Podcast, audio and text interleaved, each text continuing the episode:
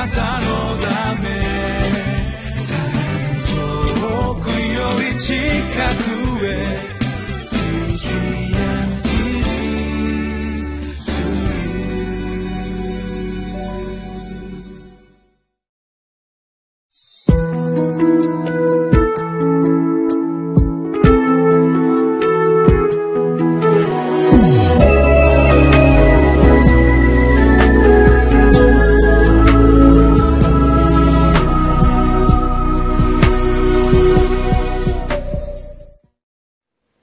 皆さんこんにちは。RCI 柏ゴスペルチャーチの井伊守です。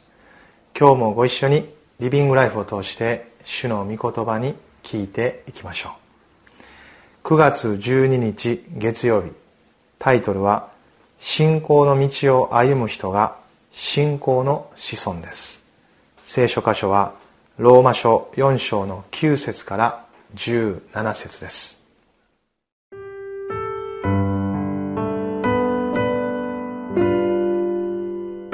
ローマ人への手紙4章。9節から17節。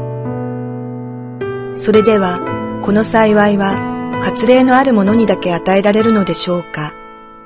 それとも割礼のない者にも与えられるのでしょうか。私たちはアブラハムにはその信仰が義とみなされたと言っていますがどのようにしてその信仰が義とみなされたのでしょうか割礼を受けてからでしょうかまだ割礼を受けていない時にでしょうか割礼を受けてからではなく、割礼を受けていない時にです。彼は割礼を受けていない時、信仰によって義と認められたことの勝因として、割礼という印を受けたのです。それは彼が割礼を受けないままで信じて義と認められるすべての人の父となり、また、割礼のある者の父となるためです。すなわち、割礼を受けているだけではなく、私たちの父、アブラハムが無割礼の時に持った信仰の足跡に従って歩む者の父となるためです。というのは、世界の相続人となるという約束が、アブラハムに、あるいはまた、その子孫に与えられたのは、立法によってではなく、信仰の義によったからです。もし、立法によるものが相続人であるとするなら、信仰は虚しくなり、約束は無効になってしまいます。立法は怒りを招くものであり、立法のないところには違反もありません。そのようなわけで、世界の相続人となることは信仰によるのです。それは恵みによるためであり、こうして約束がすべての子孫に、すなわち立法を持っている人々にだけでなく、アブラハムの信仰に倣う人々にも保証されるためなのです。私はあなたをあらゆる国の人々の父としたと書いてある通りに、アブラハムは私たちすべてのものの父なのです。このことは彼が信じた神、すなわち死者を生かし、ないものをあるもののようにお呼びになる方の見前でそうなのです。続けてパウロはアブラハムの足跡をたどりながら信仰による義信仰によって義と認められるその内容を、えー、語っています。9節以降はこの割礼のことですね。また相続人となる神様の契約と相続に関することが描かれています。その契約の中心となり、まあ、ユダヤ人がこだわっていたこの割礼ということに光を当てています。9節それではこの幸いは割礼のある者にだけ与えられるのでしょうか？それとも割礼のない者にも与えられるのでしょうか？私たちはアブラハムにはその信仰が義とみなされたと言っていますがどのようにしてその信仰が義とみなされたのでしょうか？と書いてます。結論から言えば割礼のあるなしは関係ないということですよね、まあ、創世記においてアブラハムはこの先に見たように15章で信仰によって義と認められたその経験をたどっていきます。神様が星空を見せこの星のようにあなたの子孫は多くなるであろうと言われたことを彼はそのまま受け取ったんですね。神様が成し遂げられる。要するに自分でする必要がない行いからの解放なんですね。行いの原理から解放されて信仰の原理に入っていったんです。そしてその経験の後そのことの印として17章創世紀の17章で割礼を受けていきます。それは神様がそうおっしゃられたからそのように従った結果なんですけれども。まあ、ユダヤ人の信仰の歩みの中でですね旧約聖書をずっと見ていくとこの割礼というものがですねいつの間にかその本質の信仰を失って見栄えだけの外見上の形式的なあるいは儀式的なそして宗教的なものになってしまった一面があります。しかし旧約聖書からですねすでに神様は心の割礼ということにも触れておられます。割礼というのは外見上のことを言っているのではなくてその心が私に向けられている。心が切り分けられている。そのことの証としてなすものであるということが語られています。ですから大切なのはやはり信仰なんですね。この旧約聖書の時から新約を貫いている内容は全く変わっていません。ただ旧約においては型が与えられそして新約においてはその方の本体であるキリストが来られたゆえにキリストを見上げる信仰によってということで全てが全うされ全てが成就されたということの中に私たちは今イエス・キリストを信じる信仰へと導かれているんです。その旧約聖書と新約聖書をつなぐためにもパウロはこのアブラハムの足跡をたどりながらですね特にユダヤ人の方々に向けてこのことを語ってるんじゃないかなと思います。そしてユダヤ人だけでなく全ての人に対して神様のこの深遠な計画の全体を見せることをしてくれているのではないかなと、まあ、そのように思わせられます。まあ今は割礼ということとは取って変わってというかですね新約の時にも内なる信仰を表す儀式みたいなものがあります。それは洗礼ということと生産式だと思います。生産式もあれを受け取るから救われるんでしょうか。あなたの信仰生活はそうでしたか。生産式で受け取ったの儀式によって救われました。洗礼受けろってうるさく言われて受けたら救われました。ということなんでしょうか。違いますよね。洗礼を受けるのは信じているからその証として公に神の前に人の前にその信仰を証しするために受けていく。そしてそれが御言葉に従順することでありイエス様が語られたことでもあるからそうするんですよね。生産式もどうでしょうか。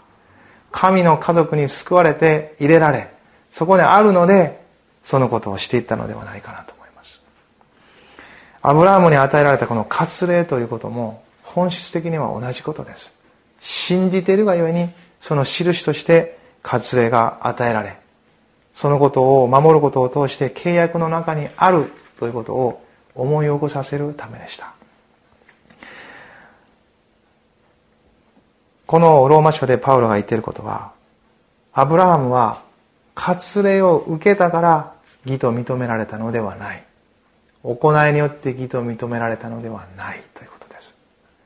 割礼を受ける前、神様が語られたことを信じて義と認められた。そしてその後、割礼を受けたんだ。でもこのことはですね、新約に至って大いに役立っています。なぜなら、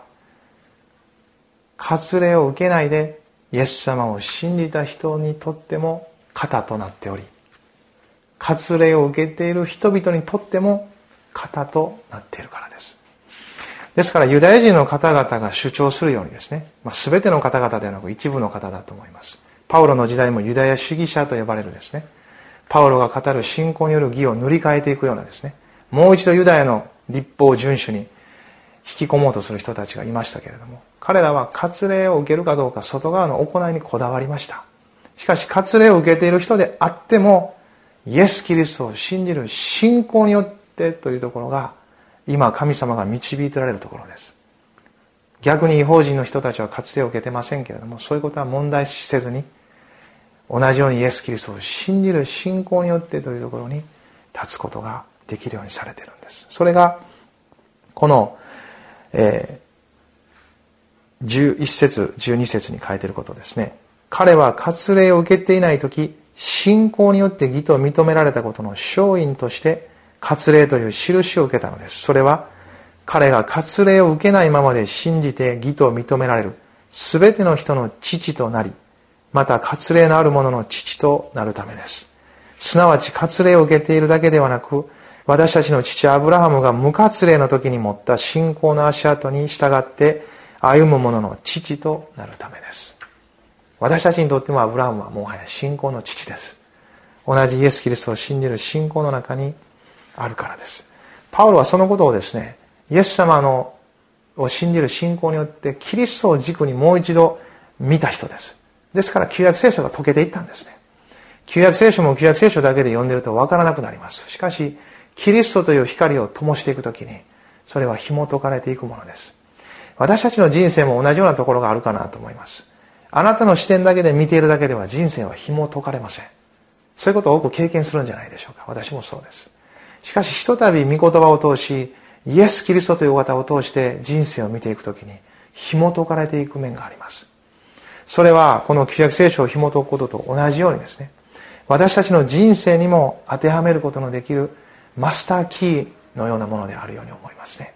パウロはそれを発見したんです。そして信仰によって世界の相続人ともなりうるんだと言ったんですね。ユダヤ人の方々は選ばれた自分たちだけが天の御国において将来ということを考えてました。でもイエス様この聖書が示すところはイエス・キリストにあってユダヤ人も違法人も全ての人たちがその相続人となっていきキリストにあって共に治めるところに向かっていくとおっしゃられたんですね。それは創世紀の12章で最初にアブラハムにアブラムにアブラハムに語られたですね。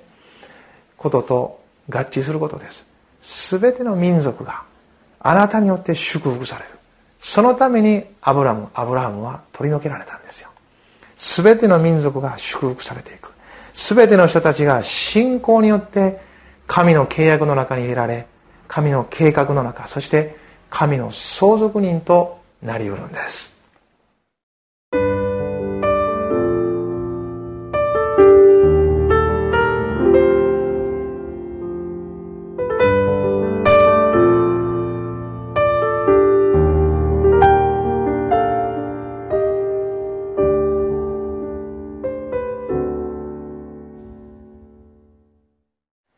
イエス・キリストを信じる信仰によって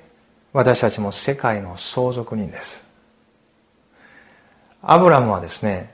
17章で割礼という印を与えられるとともに神様から名前を変えられるんですね。アブラハムとなったんです。それは高められた父という名前から多くの国民の父という名前に変えられたんです。ただ自分が祝福されるだけでなく多くの人々の祝福となっていきます。とそのように神様は彼に命名したんです。今私たちもイエス・キリストにあって同じです。世界の相続人になるのはあなただけではありません。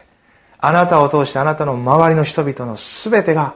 この時代の全ての人たちにそれが行き渡るようにそれが神様の身旨です。一緒に世界の相続人とされたこの信仰を分かち合っていきましょう。一言お祈りします。恵み深い天の父なる神様あなたの偉大な壮大な計画の中に私たちもイエス・キリストを通して入れてくださり共にその流れの中で生きていくようにと導いてくださっていることを心から感謝します。この時代の中にあって私たちを通して一人でも多くの方々が